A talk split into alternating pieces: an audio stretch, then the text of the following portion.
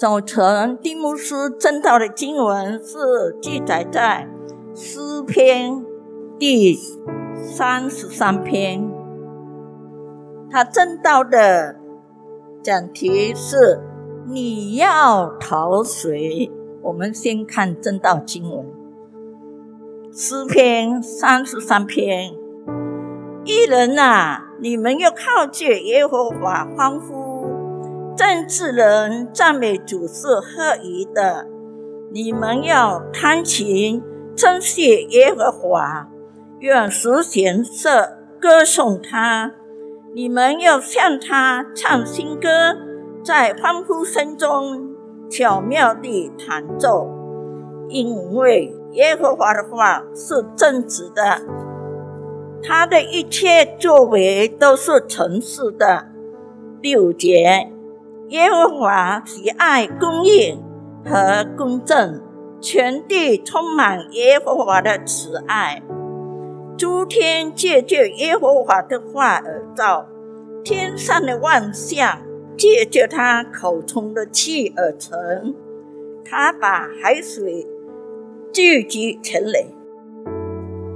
把深海安放在库房中，愿全地都敬畏耶和华，愿世上的居民都惧怕他。第九节，因为他说有就有，命里就立。耶和华破坏列国的谋略，使万民的计划挫败。耶和华的谋略远远立定。他心中的计划万代长存。第十二节，以耶和华为神的那国是有福的；耶和华拣选做自己产业的那民是有福的。耶和华从天上观看，他看见全人类；从自己的住处，他查看地上所有的居民。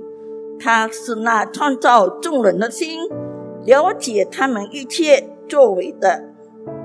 君王不是因兵多得胜，勇士不是因力大得救。想靠马得胜是枉然的。马虽然力大，也不能救人。耶和华的眼睛看顾敬畏他的人。和那些仰望他慈爱的人，要搭救他们的性命，脱离死亡，使他们在饥荒中可以存活。我们的心等候耶和华，他是我们的帮助，我们的盾牌。我们的心因他欢乐，因为我们依靠他的圣名。耶和华，求你造就我所仰望你的，向我们施慈爱。早晨的经文就念这里，愿上帝祝福凡听和遵循他话语的人。现在我们就请蒂姆斯正道。我们一起祷告，圣灵，我们欢迎你来，因为你是真理的灵，引导我们进入你的话语，进入真理当中。愿你向我们说话，祷告奉主耶稣名求，阿门。你要投谁？你会选择哪一个阵营？啊，大家听了这个问题很紧张。我是说，如果有一对夫妻要离婚，而你是他们的未成年的孩子。你会选择跟谁？要跟爸爸还是要跟妈妈？老爸可能跟你说啊，孩子啊，老爸赚钱哈，以后我会给你很多钱，供你读书啊，帮你创业啊，房子产业留给你，你跟我啊，抚养权给我。妈妈呢，可能跟你说啊，你老爸在外面养小三呢，所以我们才会离婚。我辛辛苦苦赚的钱都被抢走了，他是盗贼，不要听他的。你跟我才有 harap 啊，跟我才有 h a r up 办。你要投靠谁？要投靠爸爸呢，还是要投靠妈妈？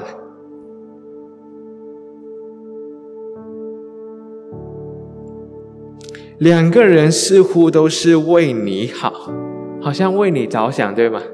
啊，爸爸想着哦，以后给你钱用啊，以后让你不用烦恼啊钱啊，让你安安心心读书做工就好。妈妈可能也是为你好啊，爸爸是骗子啊，不要跟骗子混太多啊，跟妈妈。两个人似乎都在为你好，但是谁才是真正？爱这个家的呢是谁？你也不知道，我也不知道。我想，这就是我们政治的局势。每一个派系之间似乎都为了我们好，但谁真正为了我们好？没有人知道。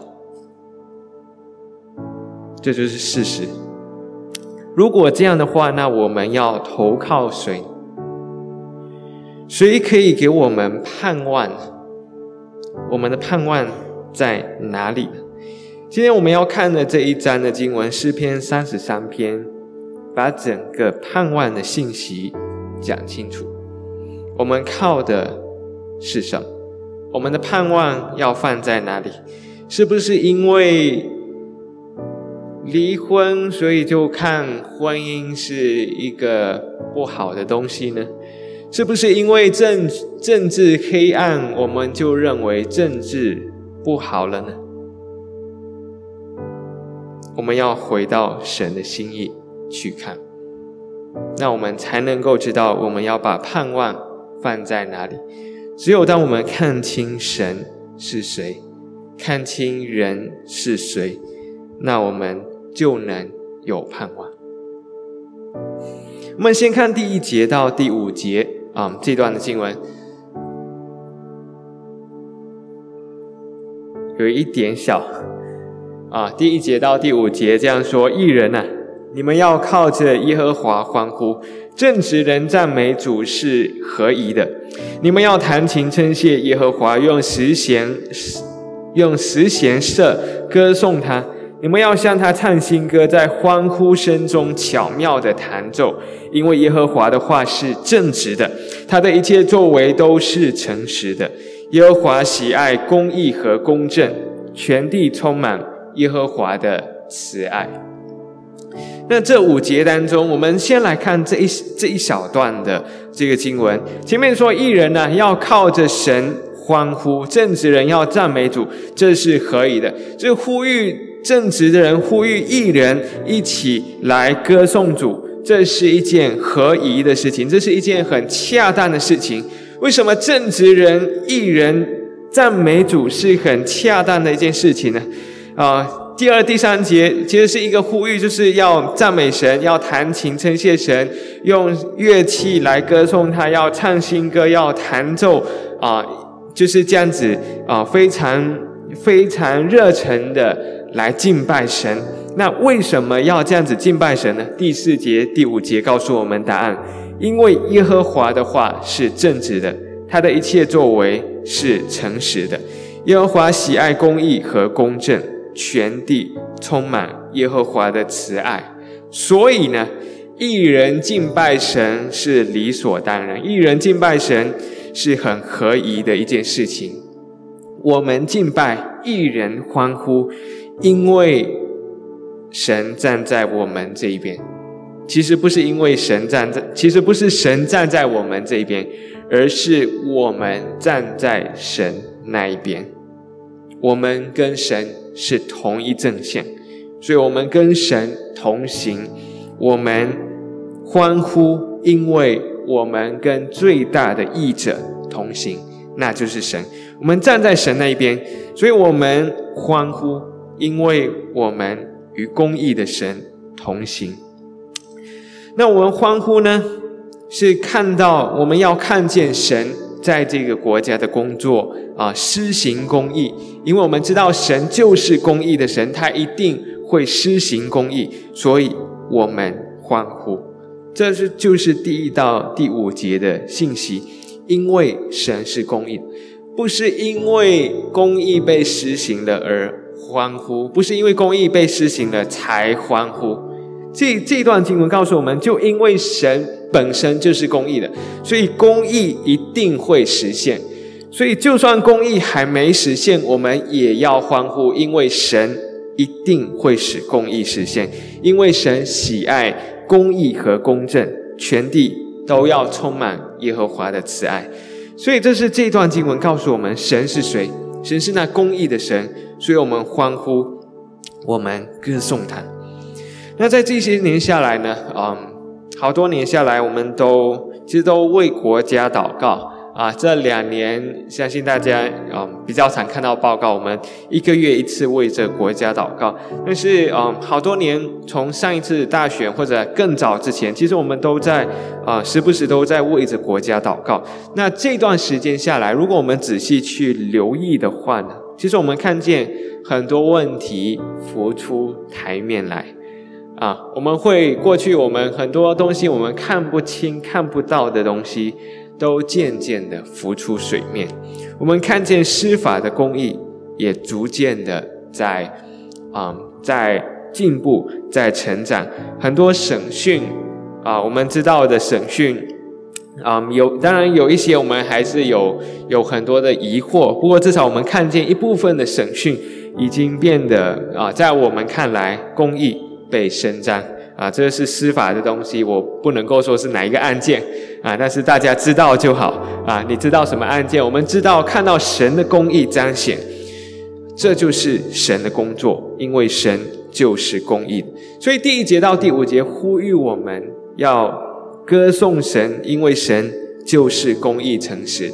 就算我们所希望的那个画面，我们所希望的那个景况还没有实现。但就因为神是信实的，所以我们歌颂他。那第二个段落呢？我们要看的就是第六节到十一节。第六节到十一节这样说：诸天借着耶和华的话而造，天上的万象借着他口中的气而成。他把海水聚集成垒，把生羊安放在库房中。愿全地都敬畏耶和华，愿世上的居民都惧怕他。因为他说有就有，命立就立。耶和华破坏列国的谋略，使万民的计划挫败。耶和华的谋略永远立定，他心中的计划万代残存。那第二个段落呢，就讲到说，我们啊，世人都要震惊，都要敬畏神啊。为什么所有人都要敬畏神呢？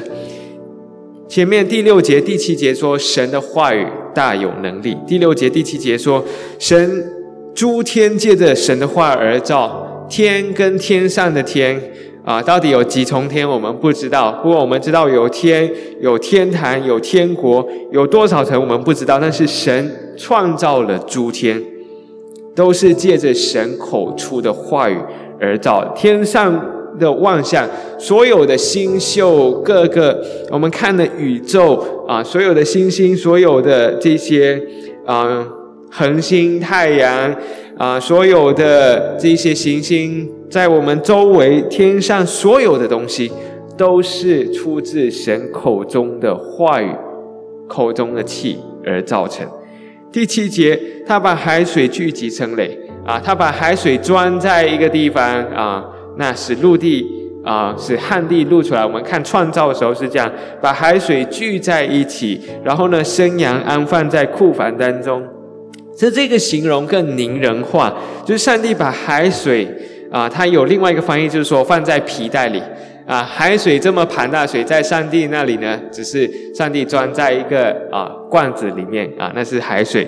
把深海的水呢。收在仓库那里啊，就好像很小的一个东西，收在神的仓库当中啊，就是神跟创造界的一个对比。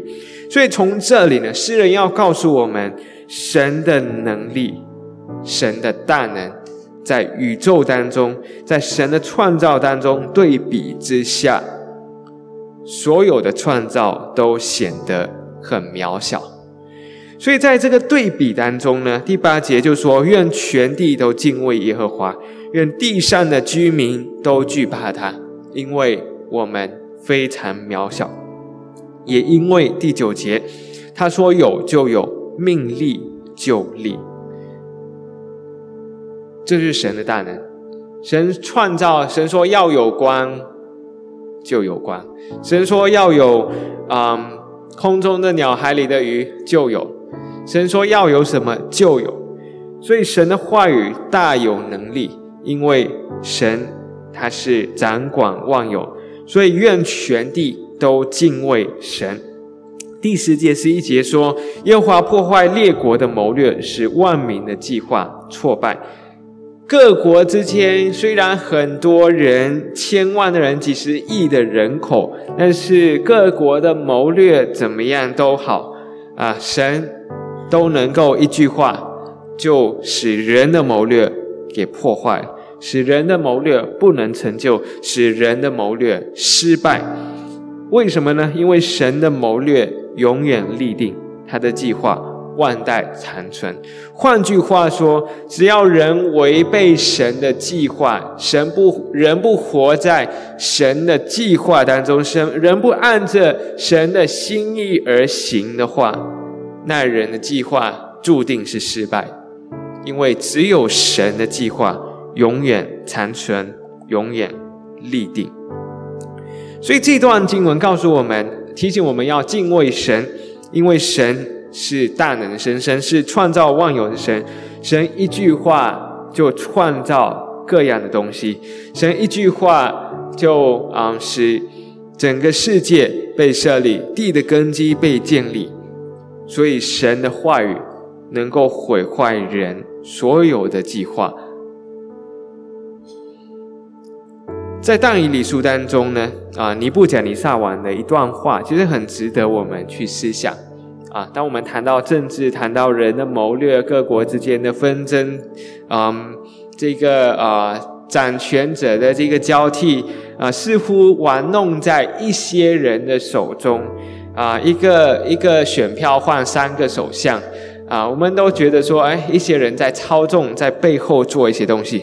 但是我们要仔细思想，尼布甲尼撒王的这段话。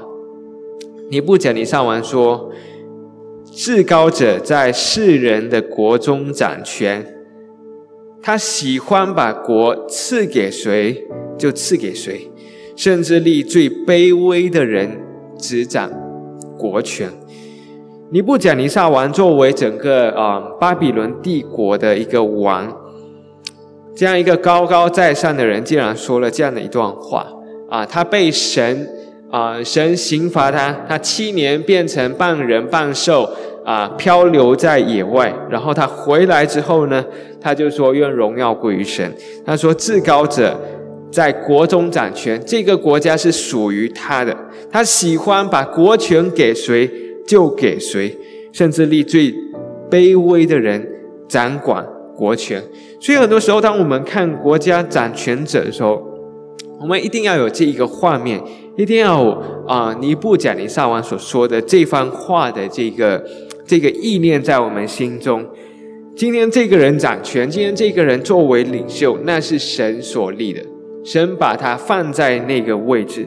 虽然我们不知道为什么是这个人，虽然我们可能觉得说啊，这个人很糟糕，他不配，也就像是尼布甲尼撒王所说的，最卑微的人、最不配的人，放在那个位置上，叫我们知道这都是神的工作。我们人能做什么？有些人看似能够做一点手脚，啊，解散了国会，啊，重组一下自己，又想要再做首相。啊，但是不了了之。人的谋划，人的计划，在神的眼中，其实都是很渺小。上一届的大选呢，似乎很让人失望，对吗？很多人会说啊，一张戏票，原来是一张啊，一张选票，原来是啊，一张戏票啊，看着这些人演戏。但是我仔细想想，其实我觉得似乎这样子反而不错。似乎这其实就是神的工作，在位的人，如果他不确定他会做多久，那个恐惧感是大的。啊，如果他想着说，我做上来就是四年五年，啊，安安心心做个几年的话，那他可能会随心所欲。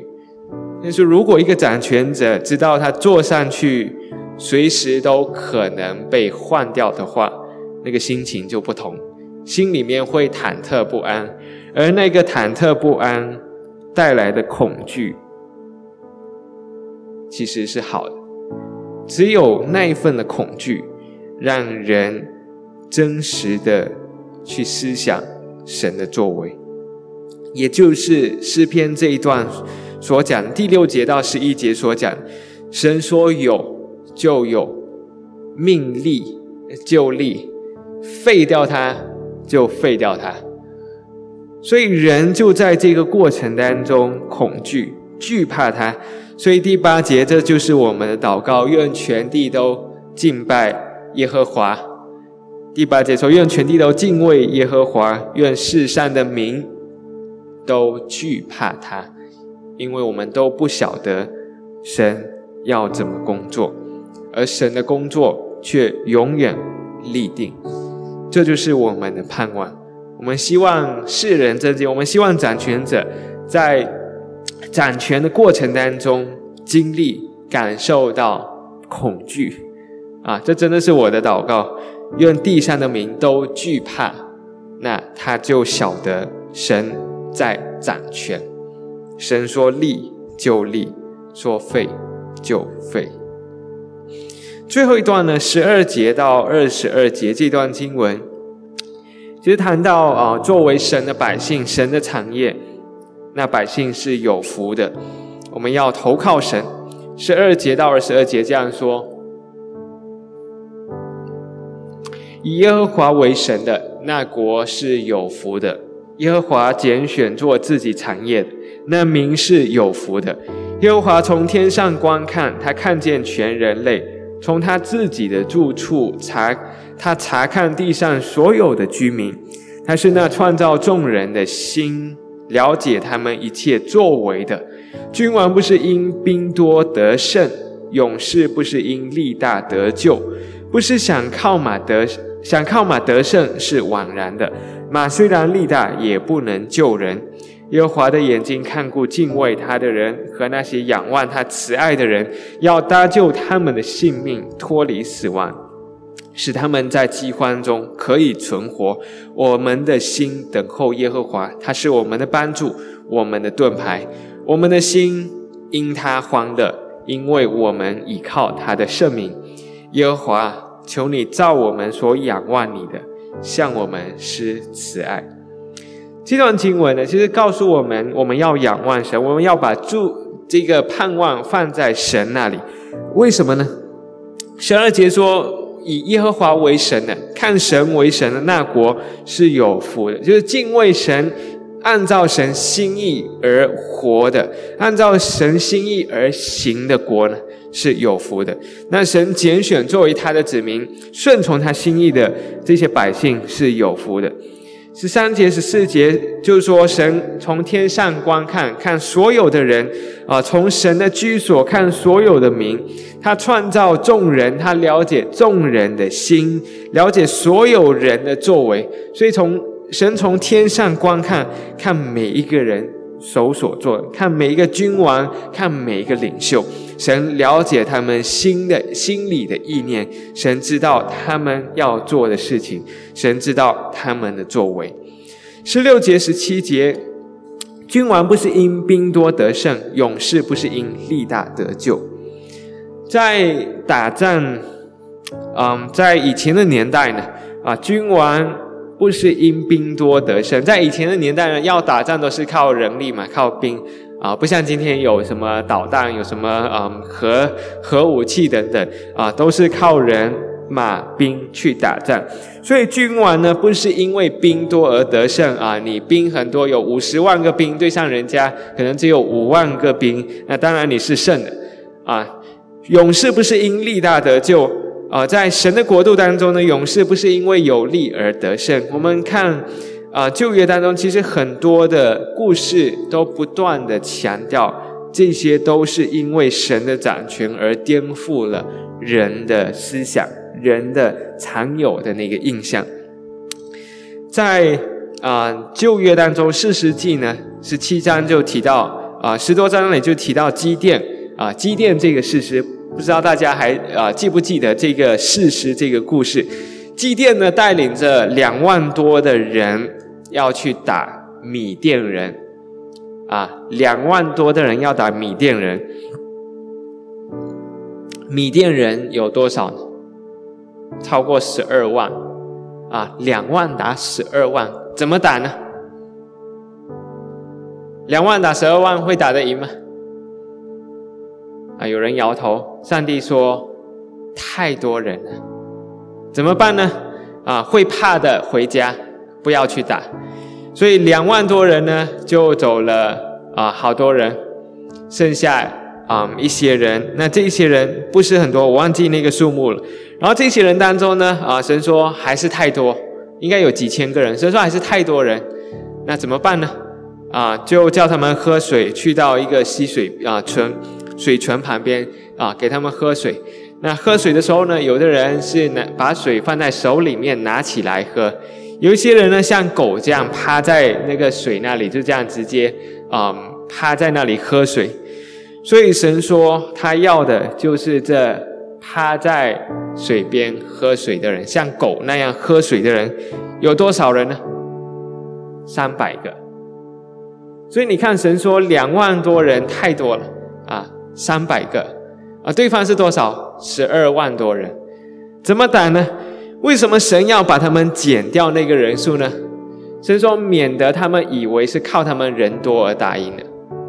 啊，就给他们三百个人对敌方十二万的人，啊，这场战其实很特别啊。他们带着一个瓦器，就是瓦啊，clay 啊，就是陶瓷的器皿，然后呢，一个火把跟一个号角，三样东西去打仗。哎，打仗怎么不穿铠甲，不拿盾牌，不拿剑，不拿枪呢？哪一个瓶子，哪一个火把，哪一个号角，怎么打仗呢？但是这三百个人就是拿着这三样东西进到敌人的营当中，打破那个瓦器，吹号角，然后呢，十二万个人就自相残杀，嗯，死了，几乎死完。所以这是神的工作，君王不是因兵多得胜，而是因神的工作而得胜。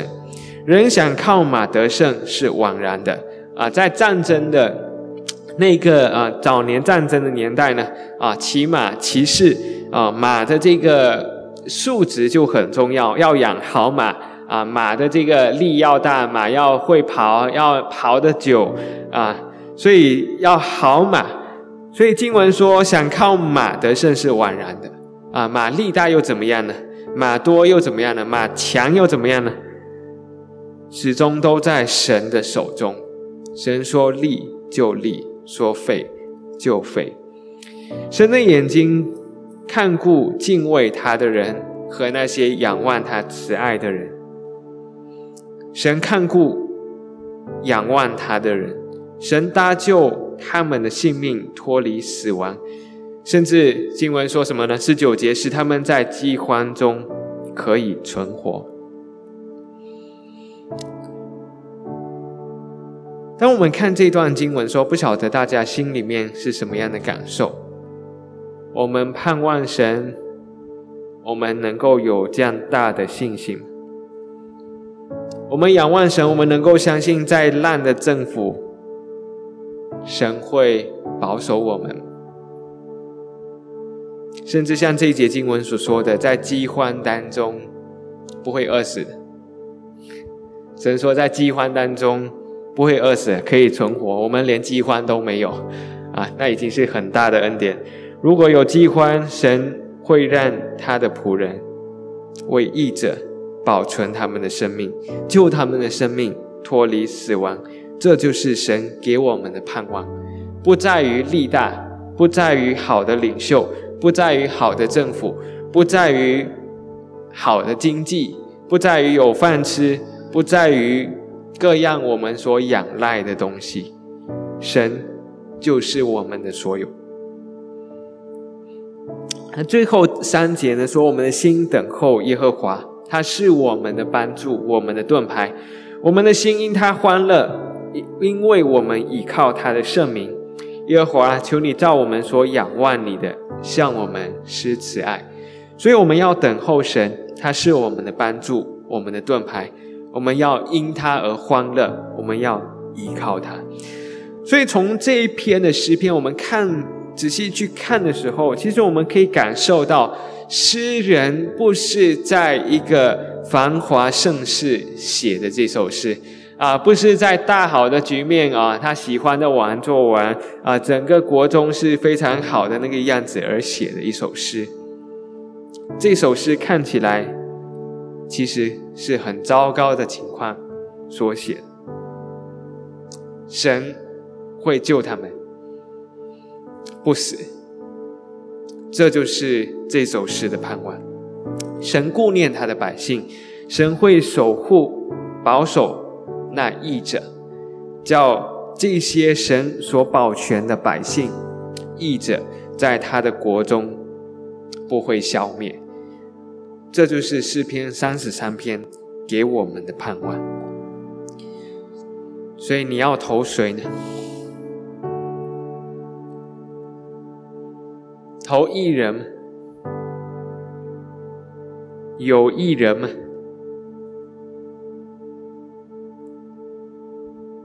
有艺人好投吗？有一些人摇头，啊，好多人摇头。没有艺人好投，那是你讲的。如果没有艺人的话，那怎么办呢？投谁呢？投什么政党？就像我们前面所说的。两个离婚的人，你选谁呢？啊，爸爸好还是妈妈好？你要跟谁呢？我们盼望要放在哪里？如果没有艺人，那你？你是艺人吗？那艺人投靠神，神就是你的盼望。我们一起祷告，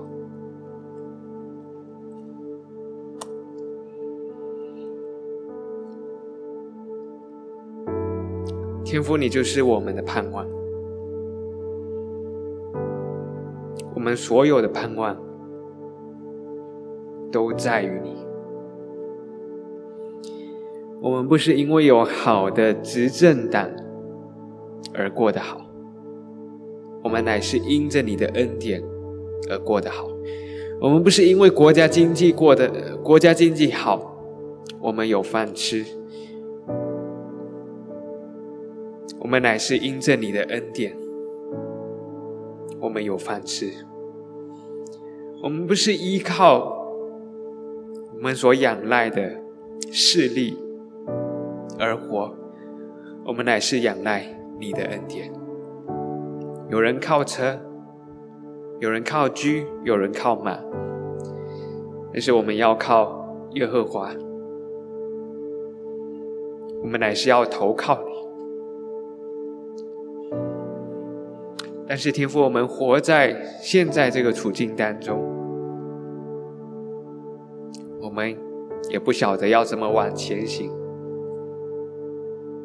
但是我们依然要歌颂你，因为你的恩典。